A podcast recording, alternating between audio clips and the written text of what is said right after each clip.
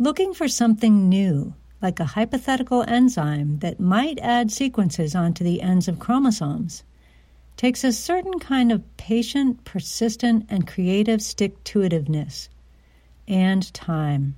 And who knows how long I would have, you know, kept trying and kept trying and kept trying if it didn't, if it wasn't true, or I couldn't find it. Both of those, it could be it was true and I didn't find it, or it could be that there was some other mechanism. And it ended up being about 10 months of just trying a lot of different things and empirically, you know, doing various biochemical manipulations.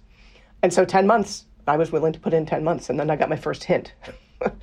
but of course, the first hint is just the first hint. And that was one thing that I really learned in those first several years is that the first time I saw a hint that there might be something adding new sequences onto chromosome ends, we then stepped back, both Liz and I, and said, wait, how could we be being fooled here? Maybe we're just wishing for this to be true.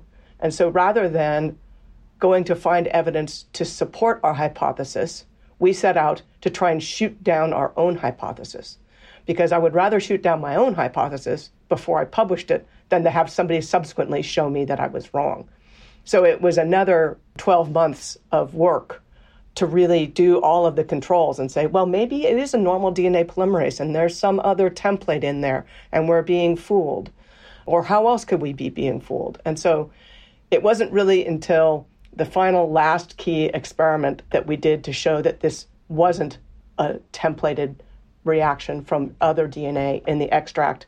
And that key experiment, I still remember that. So I remember the very first experiment that gave a hint, and then I remember that key experiment that then convinced us. And so there, it wasn't like one aha moment.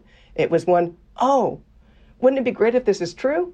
And then, ah, yes, I think it is true. and then we decided to publish.